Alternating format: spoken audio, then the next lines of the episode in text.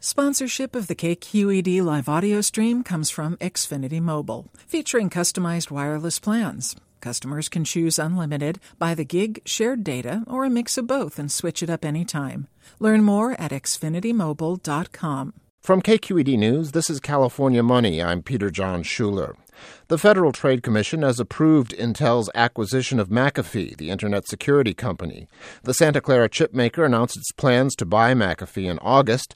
At least one industry expert sees the move as part of a positive, larger trend in data security. Michael Sutton is vice president of security research at Sunnyvale based Zscaler anything that makes security more transparent to an end user is a positive thing from my perspective. Consumers should not have to worry about security. They should be able to expect that they are purchasing a secure device. The deal has at least one more hurdle.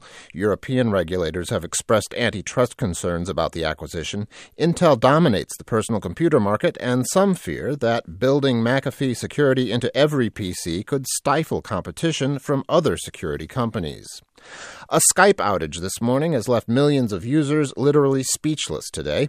The Internet telephone service has more than 560 million users, and the outage appears to be widespread. Many took to Twitter today to express their frustration in a virtual United Nations of tweets.